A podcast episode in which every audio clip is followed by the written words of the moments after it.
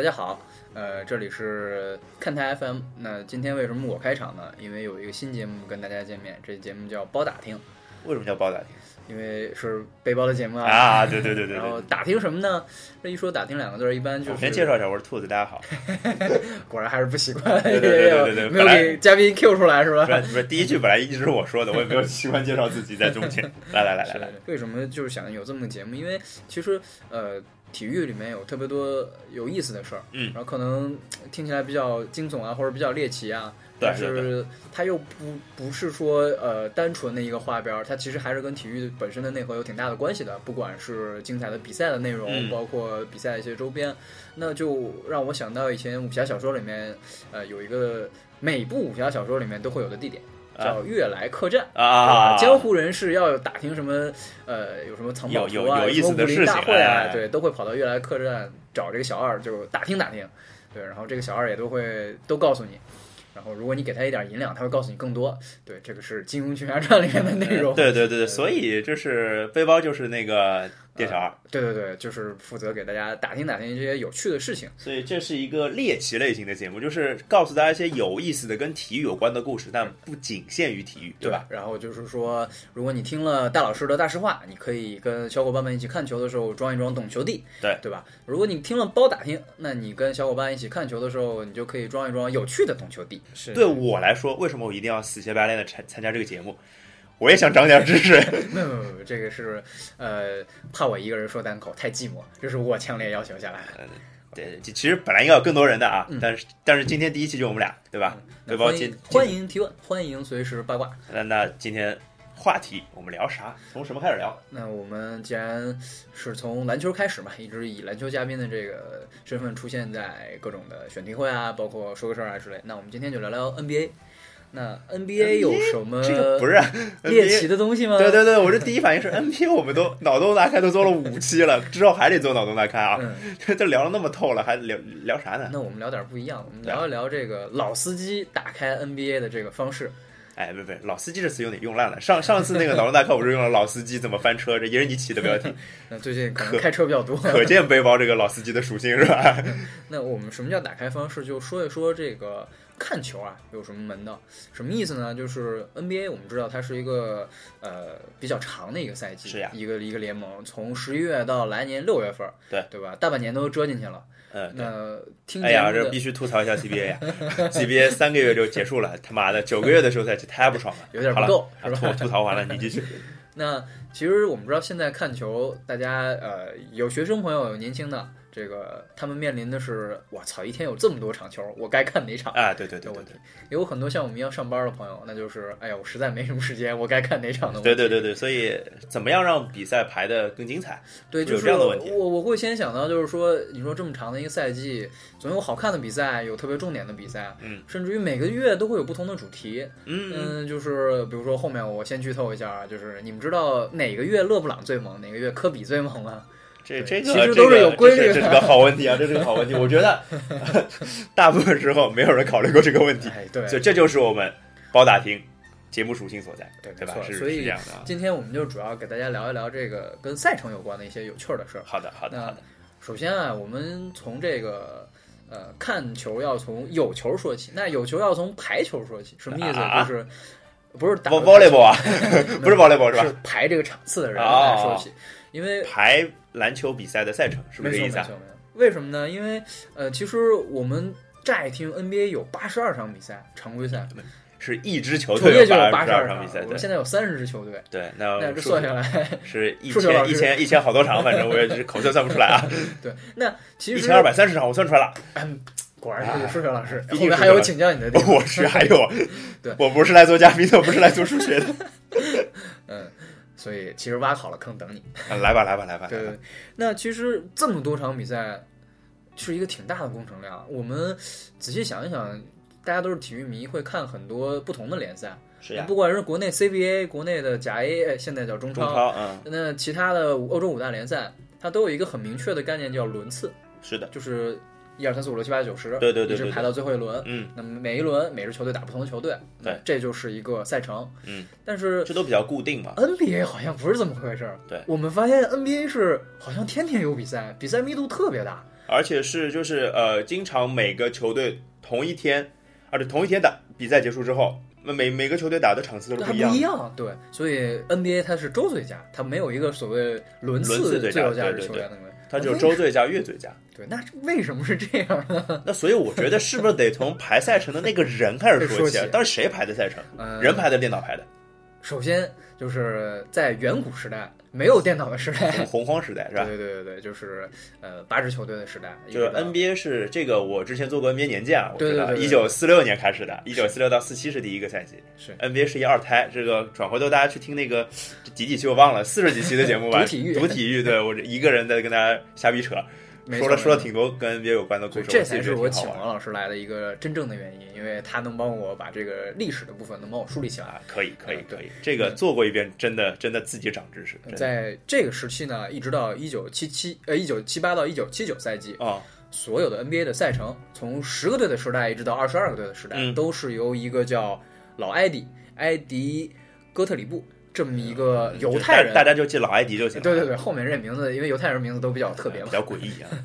由这么一个人来，他来用纸笔来排出来的。他是一个什么来头呢？他这是我我猜啊，他跟我一样数学老师，哎，真的有点关系，因为其实他在参与这个当教主教练之前，在大学里面确实是修过会计学，啊，对，但他的身份其实很多元了。啊我们现在其实也经常见到他，虽然他老人家已经驾鹤西去，哎是但是每年 NBA 都要颁一个奖叫最佳新秀奖，啊，奖杯的名字就是以他老人家的名字来命名的。哦，原来如此啊，那为什么会命名呢？就是因为他老人家当初选中了这个 NBA 史上最强的新秀，没有之一。这个不是乔丹啊，当然是张伯伦，当然是张伯伦，对，因为张伯伦那个时候这个选秀的规则跟现在还不太一样，呃，他也是用了一些非常有趣的手段，可以说是偷天换日吧，把张伯伦选到了。这这个我提，这个故事我知道，发现我也开始讲故事了是吧？好的好的，好的这个我也是老司机是吧？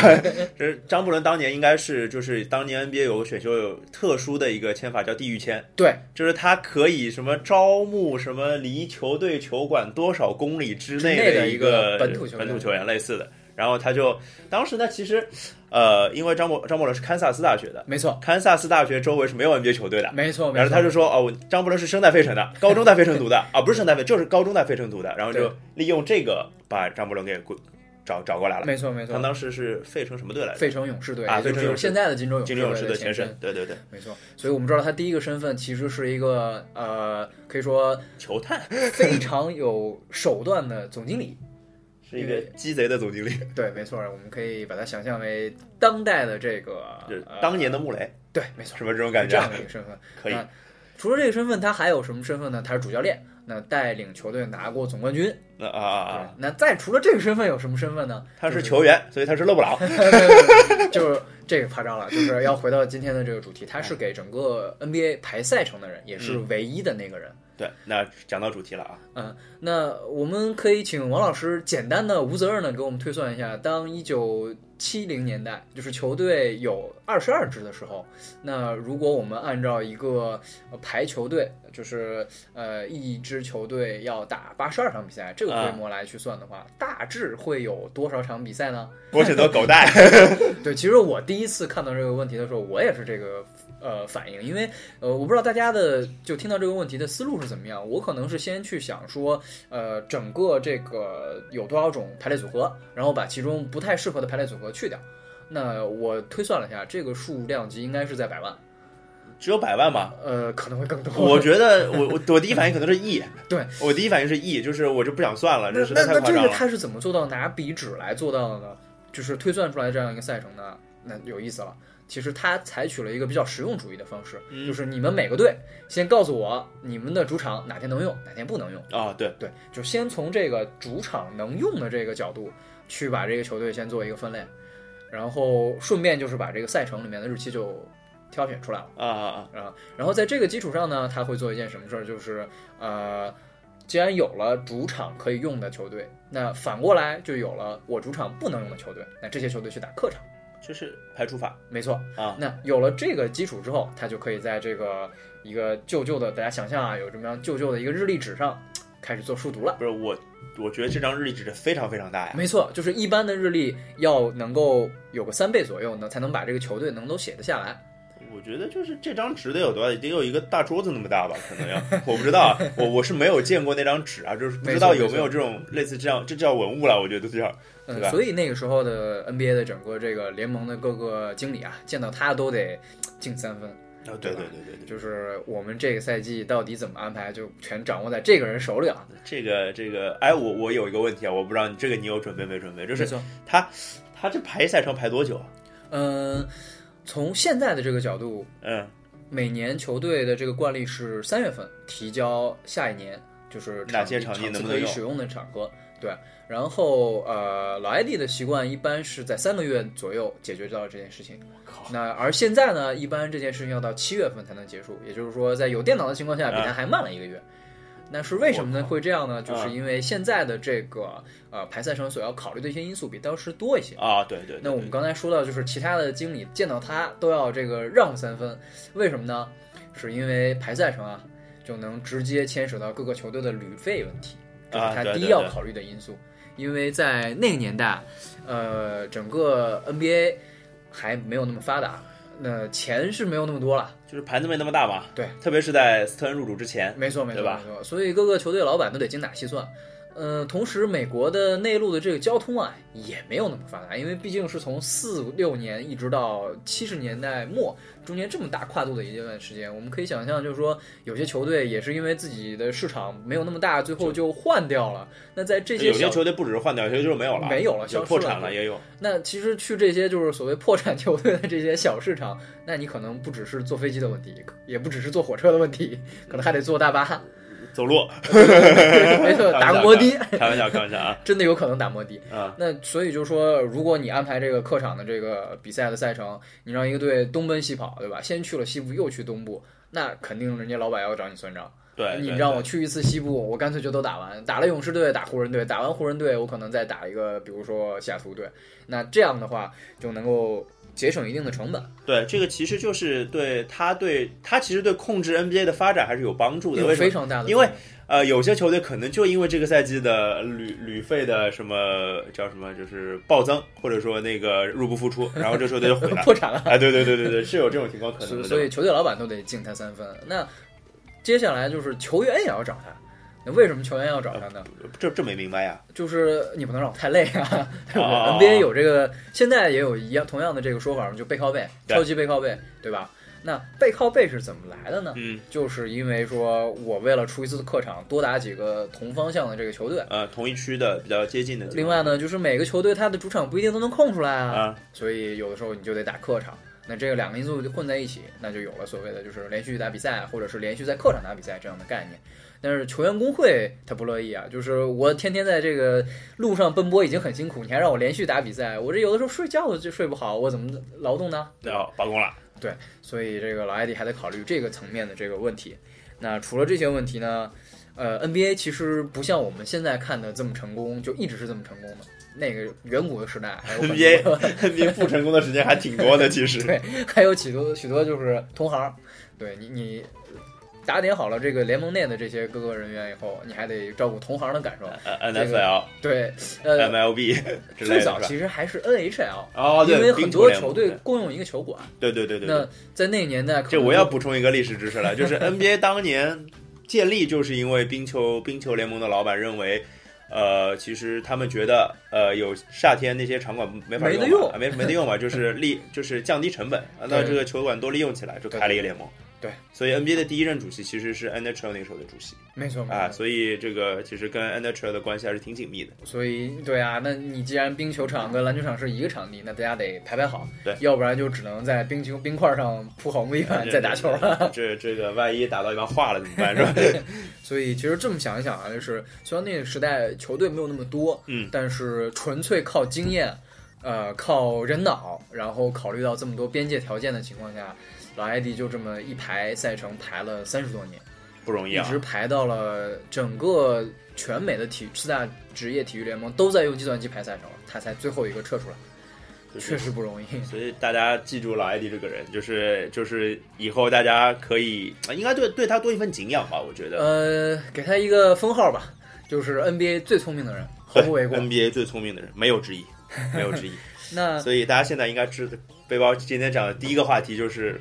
NBA 赛程以前到底谁排的？现在当然是电脑排了。那以前就是嗯没错其实有三十多年的时间是从 NBA 开始到七八七八七九年还是七九呃七七八七九赛季七八七九赛季都是这个叫老艾迪的，我觉得叫数学家都不为过，是一个精明的犹太人，厉害，啊会算账嘛？厉害，厉害，厉害。那呃，说完了远古时代，那近代近代其实球队更多了。对，呃，我们虽然用了电脑，但是这个约束的条件，你要考虑的因素也变得更多。那这个事情其实是一个呃，还是很难由呃一个外行能完成的一件事情，就是说排赛程这回事儿，以至于说现在 NBA 有很多副总裁嘛，有一个副总裁就是专门负责排赛程的 啊、对，虽然虽然有电脑，但是现在因为要考虑的因素更多，要呃参列的商业盘子也更大嘛。没错怎么他们现在想的不不光光是这个赛程怎么排出来，而是这个赛程怎么样能让利益最大化，是不是这样的感觉？所以就是这个所谓新时期排赛程也要讲 KPI，对吧？那那这个 KPI 是什么呢？嗯我，们？可以八卦一下啊，嗯就说如果你现在拿着自己的简历，说我这个联盟你好，我是想给大家排排赛程，对吧？然后让球队也更开心，球迷也更开心，那球球整个这个 NBA 的联盟啊就会给你出以下几个考题，哎，说说说，对吧？就是首先这个要求就是说，呃，你要先回答我，快速回答我。嗯 NBA 现在有三十支队，嗯每个队呢大概有五十到七十五天，上个赛季应该是六十五天平均，嗯主场可以用。啊然后这六十五天当中，包括四个周一和四个周四可以安排比赛。那东西联盟每个联盟内的球队，那会碰呃四次嗯，对，就是到三次，三就呃小分区都是碰四次，没错。然后呃大的分区会大的分区是三次或者四次，对。然后是呃东区对西区是两次，两次，对。按照这个规则啊，你可以按照老艾迪的这个方法，你先试试看，这个排列组合安排赛程有多少种方法？嗯，反正排不出来，反正没没没，你可以你可以去就是借一下他们的这个算法，这个是一个丹佛的一个公司去提供的，哎这个算这个算法是就是看找得到看得到的吗？呃，要掏钱，啊，那算了，再说。然后就可以考验你的这个个人的呃所谓对篮球的理解，或者说对 NBA 的喜好的程度。那首先第一个要求就是你不能太累，对啊，呃，跟刚才提到的其实是一样，球员工会实际上是越来越强大了。嗯，当然，当现。在除了就是而且不只是球员工会，其实 NBA 也越来越在乎球球员的利益，因为他们毕竟知道球就是球球 NBA 联盟是靠球员撑起来的嘛，没错，靠球星撑起来。没了球星就整个这个联盟就不行了。是的，是的，是的。那球员这边的要求呢，就包括比如说，呃，跟以前不一样的，嗯、已经到具体到了每个赛季的背靠背次数嗯不能超过二十四次，对每个赛季不能超过二十四次啊。对二十四次也蛮夸张的。二十四个背靠背可能也是没有办法的事情，基本上已经很难比这个数字再低了。啊，好吧，好吧，反正说说说明球球员还是很累的，就是大家听到背靠背，其实很多球队都一直在打背靠背，对吧？然后当然高，NBA 现在是没有三次连着三场的背靠背，对不对？对对对，不能有连续三场的作战，包括不能八天超过五场，不能五天超过四场，啊，对就是五天超过四场尽量少吧。对，五天四场就是背靠背休一天背靠背吧，对吧？一定是这样，然后现在是最最高强度的比赛了。对对对对，然后现在甚至于还会详细到，就是说，如果一个球队要飞过两个时区，那嗯，他这一天是不能再打比赛了。啊，飞过两个时区，NBA 最最最东到最西是三个时区嘛，应对该是对吧？没错没错。呃，所以所以其实从那个，其实这这已经是一个很大的限制条件了，没错对对很大的限制条件了，所以你会得到一个比较少的一个排列组合。对，已经少一点了。那接下来呢，就是你不能抢风头，什么意思呢？就是你不能跟其他体育啊联盟的大日子 重合。那包括超级碗啊，嗯，包括全明星啊，包括这个 NCAA 的总决赛总决赛啊，对对这些都是还有一些什么法定的，有一些什么什么日子好像也是不比赛的，我记得法定。节假日吧，啊，这圣诞节就不比赛嘛？对，啊，他不是圣平安夜不比赛，圣诞节比赛，圣诞节比赛，平安夜圣诞大战，这是我们之后还要聊到的话题。没错，那接下来还要考虑就是钱的问题，你要考虑转播方爸爸。啊，那必然，九年两百四十亿呢，对对对对对，所以包括这个 TNT 啊，包括 NBC、ABC 这些全国的呃广播电台，他们对于广转播的这个场次有要求，你哪天给到我，包括给到我是什么比赛，你不能给老给我烂比赛，对吧？老给你这个七六人。没错，这个是没人要看的。是的，是的，就是全美直播嘛，就是大家一直听到的一个概念叫全美直播。没错没错。那除了这些，还有哪些呢？就包括老艾迪之前就要考虑的一些问题，包括还是要节省节省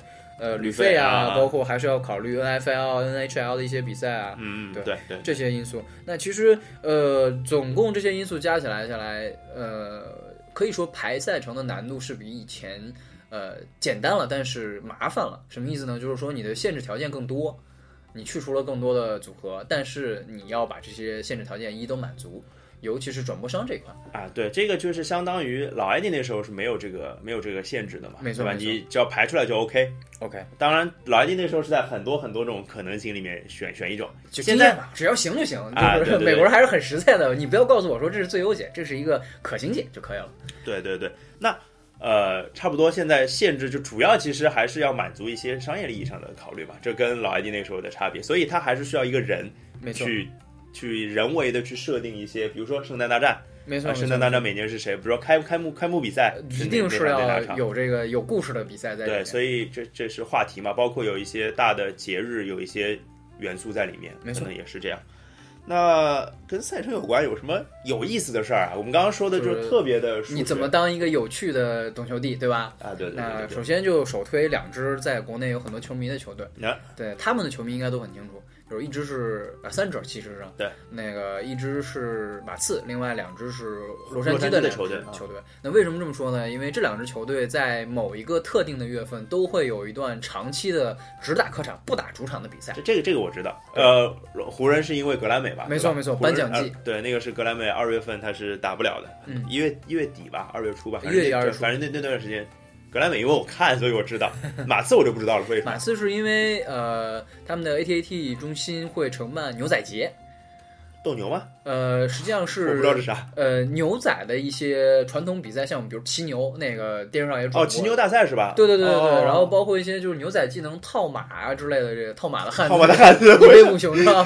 对，就是这些让鲍老师些。唱一下应该赛没错没错，就是这些的一些啊像，包括一些就是跟我们知道德州实际上是比较传统是农业嘛，对啊对啊然后就是畜牧业红脖子州对吧？啊这些什什么意思？什么叫红脖子州？呃，德州的居民啊，他们其实是就是从移民上面来讲，有很多是就是德国裔，哦，包括呃因为我只知道德州离墨西哥近啊。对，没错，他们是一些，就我们从这次大选来看，他们是很传统的嘛，就是啊、保守主义、清教徒的这种思维方式下来，所以他们脾气比较躁。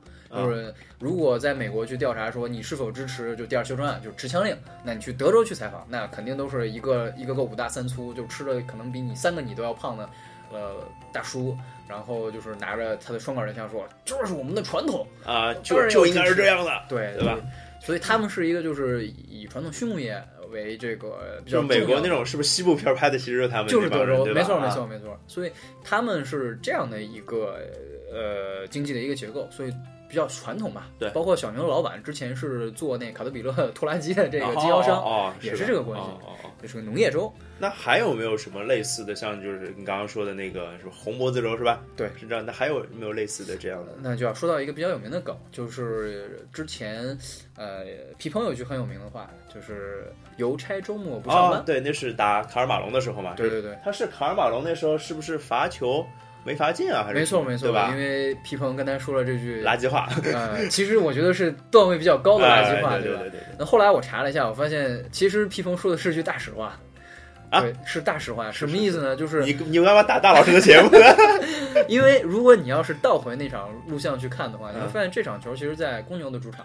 啊那为什么是在公牛的主场呢？啊，是因为犹他州主要是全美最大的摩门教徒聚集地。是的，是的，是的。摩门教徒呢，他们的教规是周日是不打比赛的。就周日什么事儿都不做吗，是这个意思吗？没错，哦，所以他们是主场不会有这个比赛的，所以就是作为大鲨鱼球迷，这个啊对啊我是主我真是想场这个 寂寞怎么办是吧？入乡随俗，这个我们是经过社会主义改造的这个外援，还是不一样这我得 关注一下寂寞在周日的表现会不会稍微弱一点，有没有这种感觉？没错没错，所以这也是一个比较有趣的。盐湖城周日不光是 NBA 没有比赛，其他联盟也不会有比赛。啊，你说其他其他联盟的球队我也不太知道。另外，我自己还开过一个脑洞啊，这啊其实国内也有挺多就是记者吧或者大 V 都提到过一件事儿，就其实呃为什么我给大家出个冷笑话或者脑筋急转弯，为什么国内这个湖人球迷比凯尔特人球迷多？我是凯迷啊，戴老师也是凯迷，对，但是我我不是湖迷，观察观察下来，好像是湖迷比凯对对迷多一些。对对对对对，为什么呢？湖人湖人有科比吧？我我琢磨了一下，科比六十亿啊，没错没错。但是后来我琢磨了一下，可能是这个原因，就是因为，呃，凯密看球比湖迷要难点儿，因为凯密要啊起大早，啊，对对对对对对 对，对吧？七点半的也要七点的比赛，对吧？正好前面提到那个飞行时区的这个问题，美国它也是个地大物博的国家嘛，是呀划三个时区。嗯，那其实，离我们比较接近的反而是西部的这个时间。对对对对，为什么呢？就是他们晚上打比赛，我们正好中午看，对，这很舒服。但是如果是这个东部时间晚上打比赛的话，那对于美国人民来讲，对啊，我我还没下班，我没法看。那对于中国人民来讲呢，太早，我起不来。有道理有道理有道理。所以其实就是排赛程的时候，前面我们讲过跟转播商有关嘛，就是我的全国转播的比赛，那他们肯定也更倾向于说时间更黄金的这些比赛。那比如说湖人的比赛，那现在他美国不都经常是东部来一场，西部来一场，就是两场连在一起做个什么没错没错 Super 没 Night 错这种感觉嘛？没错没错没错，这个其实，哎，怎么讲呢？就是这当然当然，背包前面讲的肯定是胡扯啊，当然胡扯啊，我包打听了就是对我们扯淡对扯淡还是比较比较有意思的。嗯那我觉得。刚刚我们刚刚都在讲一件事儿，就是赛程怎么排，嗯这赛程的重点在哪里，然后赛程有趣的有点一些东西。嗯那我们说一点具体的吧。没错 NBA 也打了小一个月了，嗯，对吧？那比如说你刚刚讲，你提提一个问题，什么什么勒勒布朗哪个月最猛，还是科比哪个月最猛之类的，哎，你这个肯定会提到，就每个月的看点是什么嘛？没错没错，这个其实还是有道理的。为什么呢？就是因为说我们知道了排赛程的这个规律下来，我们就会发现，其实赛程这个东西是从每个球队自己的这个情况去出发，不管是从主场的情况，还是从这个球队一些球员的要求，那我们就可以大胆假设说，其实虽然每个赛季的这个比赛的具体的赛程是不一样的，但是每个月球队的这个状态起起伏伏啊，尤其是对于 NBA 的一些老司机，对老司机又出现了，对吧？他们对于 真离不开老司机这个词 对对对，因为呃比较有经验嘛，啊！是是是。他们对于这个赛程的这个把握其实是有规律可循的。哦，那那这样子好了，我们干脆开启一个话题，就是我之前我们之前其实也预告过，就是每个月我们到底得看些什么东西，有些什么看点。哎，这个就属于这个背包我个人啊，这个纯粹的一个观点，大家可以随时的补充或者拍砖。嗯那我自己的一般的观赛的这个习惯，那我们可以从每个月说起。我们说十一月吧，因为十一月暂时还没过去。对对对，接着11月吧我们录节目的十月已经过去了，我们就说十一月。啊，那十一月我把它定义为什么呢？就是一个数据狂或者是一个记录的月份。啊，当然后面可能还会重复，还会有记录月嗯份。嗯嗯嗯，那另外可以看看新秀。那为什么会这样呢？就是我不知道大家有这样感受没有？就是每个赛季刚开始的时候，大家对一些数据会特别特别的有感觉，特别特别的觉得，哎呦很厉害，对啊，有那个鲍老师要出现了，很激动今年今 年数据真不值钱。对啊。但其实是每年这个时候的数据都不大值钱，对对对，其实是鲍老师不看篮球吧，为什么呢？谁不带黑谁对吧？我们 其实为什么呢？因为呃，NBA 的长草期还是挺长的，嗯，嗯，比 CBA 短点儿，我要黑。但是但是呃，过作为球迷吧，就是我们从一个比较长的长草期，终于等过来，对吧？尤其是在其实，在长草期之前能打球的球队也不多，不是每个球队都有球打了。对对对对对，那也隔了挺久的时间，大家新鲜感培养的足够，憋了挺长时间的，对吧？大家都比较饥渴是吧？对对对，就是看球队比较饥渴，这打球队比较饥渴。投入啊，嗯这个时候就像这个大学生朋友们看球，对吧？我大学的时候，我一天看四场球，差不多。对，没有什么问题，对吧？对啊每一场球都很投入，而且什么直播看不了，看录像，对吧？没错没错。下载下来看。所以这个时候大家新鲜感都比较强，所以当然包括球员自己本身啊，尤其是那些就是夏天练的比较好，或者是他精神上面有比较大的提升的，两说嘛，就一批就是比如说我整个呃得到了比较好的休息，就是这些老球员啊，对，不管 NBA、CBA 其实都这样，就我我可以其实可以结合今年的比赛来讲一讲，没错没错，比如说像保罗啊，对对对格里芬对吧？所以快船的状态绝对很好了，对吧。那另外一部分可能是比较年轻的球员，但是他参加了比较重要的比赛，对信心得到了提升没错，就比如说德罗赞。啊啊，是的，是的，是的，嗯，那这些以外呢，就是十一月其实是新秀比较好发挥的一个时间。同样的道理，还是比较吸引眼球，这其一。最简单的例子，最典型的例子，比如说大帝，对吧？我蹲了这么多年，好不容易放出来了，憋憋了两年多了，真是的。龙精虎猛。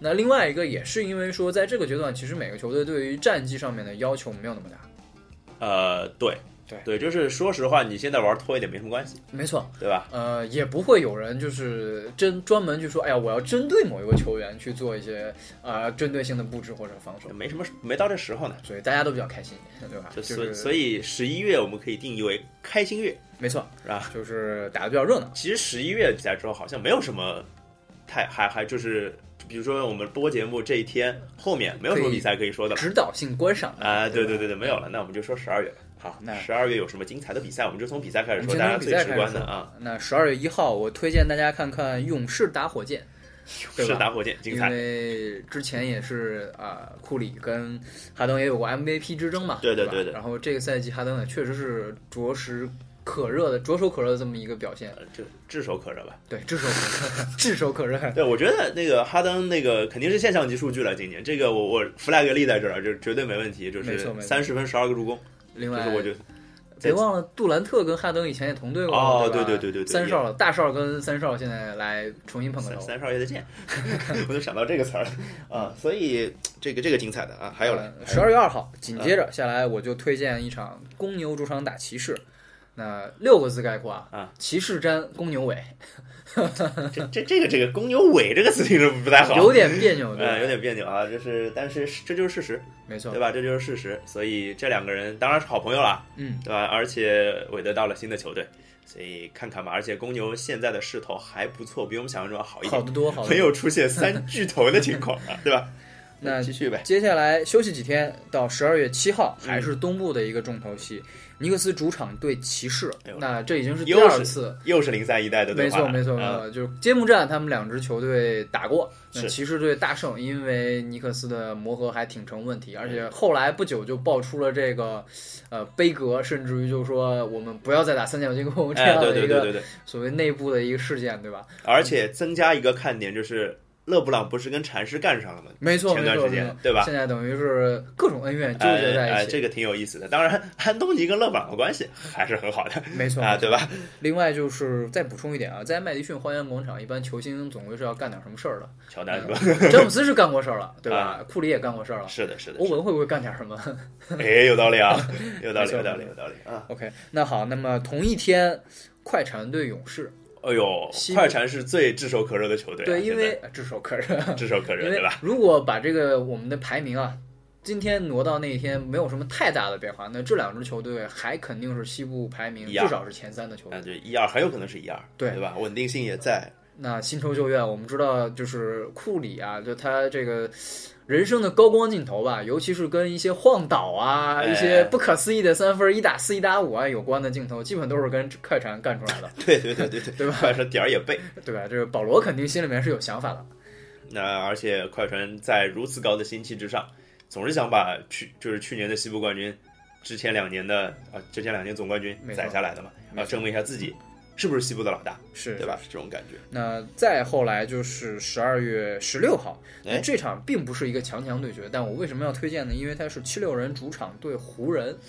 大地没错，这个很可惜西蒙斯受伤了，不然的话就不光是大帝，应该说是状元对榜眼，没错，对吧？就是新秀的对大会战对，包括本来这两支球就是应该是这两支球队是新秀生力军的大对抗，没错，全是年轻人我们可以看年轻人的表现。对，嗯，那没关系，西蒙斯不在的话，大帝已经足够有要不我们看一下塞尔加罗德里格斯对卡尔德隆啊？了，哎，别忘了萨里奇和这个拉塞尔，对吧？哦他们也对对都是年轻球员嘛，就球龄不超过三年。三年，对，两年之内的都是都是比较，啊、就是应该是这是一场比较好看的比赛，虽然可能从呃技术技战术的角度上就没啥，对但是比赛应该很好看一。个精彩的精彩的菜鸡互啄，里面的某些菜鸡有可能进化成这个超级战斗机。啊，会，绝对会，绝对会啊！有几个变成战斗机不知道，哎，说到现在，我们发现十二月一般应该有个重头戏，还没提到，吧对对，？这个最重要的留在最后嘛，就是圣圣诞大战。啊！对，每年圣诞大战都会有一些呃特别精彩的专门的一些对，而且 NBA 的圣诞大战跟开季比赛是一样，它是每个时会连着一场，好像有四场或甚至有五场比赛吧，没错。但是今年的这个圣诞大战，我可以打打包票说，你就看这一场就足够了啊，因为这又是勇士对上骑士，对，这个去年总决赛的重演，而且别忘了。去年的骑士是在勇士的主场拿下了第七场，没错，拿到了总冠军。这场是谁主场？勇士主场，哦，又来了，又回到峡意义谷了。非凡。嗯，嗯没，错，嗯有意思，有意思啊！嗯这个是是应该是这两支球队这个赛季第一次对话吧？没错，没错。所以，哎呀，话题呃，第二次，第二次，第二次那个揭幕战，哦，哎揭幕战。揭幕战不是，揭幕战其实是对尼克斯呀。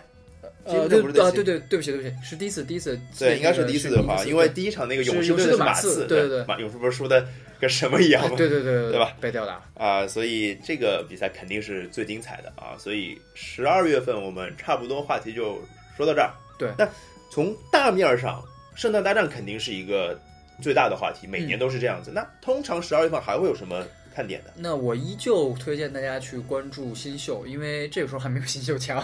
还没撞是吧？对对对对对比赛还打的比较少。对，为什么这么说呢？就是说，呃，我们如果把全明星周末作为一个赛季的分水岭，嗯那其实比较明显，就是说全明星赛季呃周末之前的这个半个赛季，呃，更多的球队其实是去选择说我更多的去做战术的尝试，去做新阵容的磨合，尤其是像今年夏天有这种超级转会，是啊，像杜兰特这样的球队，他们会让整个联盟的这个固有的这个局面会产生一些变化。那我们也看到有很多去年的表现不错的球队还是依旧不错，但是他可能的具体的球员会有变化。是的，那另外一方面就是新秀他们被研究、被针对的情况还不会那么严重。另外就是各个球队对于成绩的这个冲刺的阶段还没有到。所以相对啊，就是我们十一月叫开心月是吧？对。十二月叫什么？还是叫轻松月？对，类似的我们我。们还是愉快的多看看新秀，然后尤其是对于那些国际级的新秀，我是认为他们在这个阶段其实是一个比较好的时间窗，因为呃，可能刚开始的时候还有一个磨合的问题。就对 NBA 适应不适应的过没错，程，没错，对吧？没错。然后到了后面的话，可能各个球队会对成绩要求更高一些，而国际球员往往是这种呃，在防守方面会稍微有一点缺陷。对，稍微弱一些会有一些需要习惯的一个时间。那正好在这段时间，他们会有一个更宽松的一个环境。像，呃，我记得米罗蒂奇，嗯，他在十二月的表现还是不错的，拿过这个月最佳新秀。月最佳新秀。对对对，印象很深。嗯那差不多啊，那个今天其实看看时间，就是嗯我稍微空个时间啊，这时间时间有点长了 有，点长，有又聊嗨了。就是刚刚就是关键是前面段聊那个赛程老老艾迪爷爷那个故事聊的有点久，挺有意思最。聪明的人还是值得这么多版面。但是我有个问题啊嗯，就你之前抛过一个问题，说什么科我要问了什么科比比、詹姆斯詹姆斯到底什么时候那显然应该是后面的几个月啊？行，那要不我们下一期包打听就来聊聊这个，没错没错，好吧后面还有几个月吧，一直到总决赛这一月。一到六至少有六个月要讲。是，那我们下一期就来聊聊这个。好，那我们下期包打听，继续跟大家讲这个跟赛程有关的故事。好，那就这样，拜拜。好，拜拜。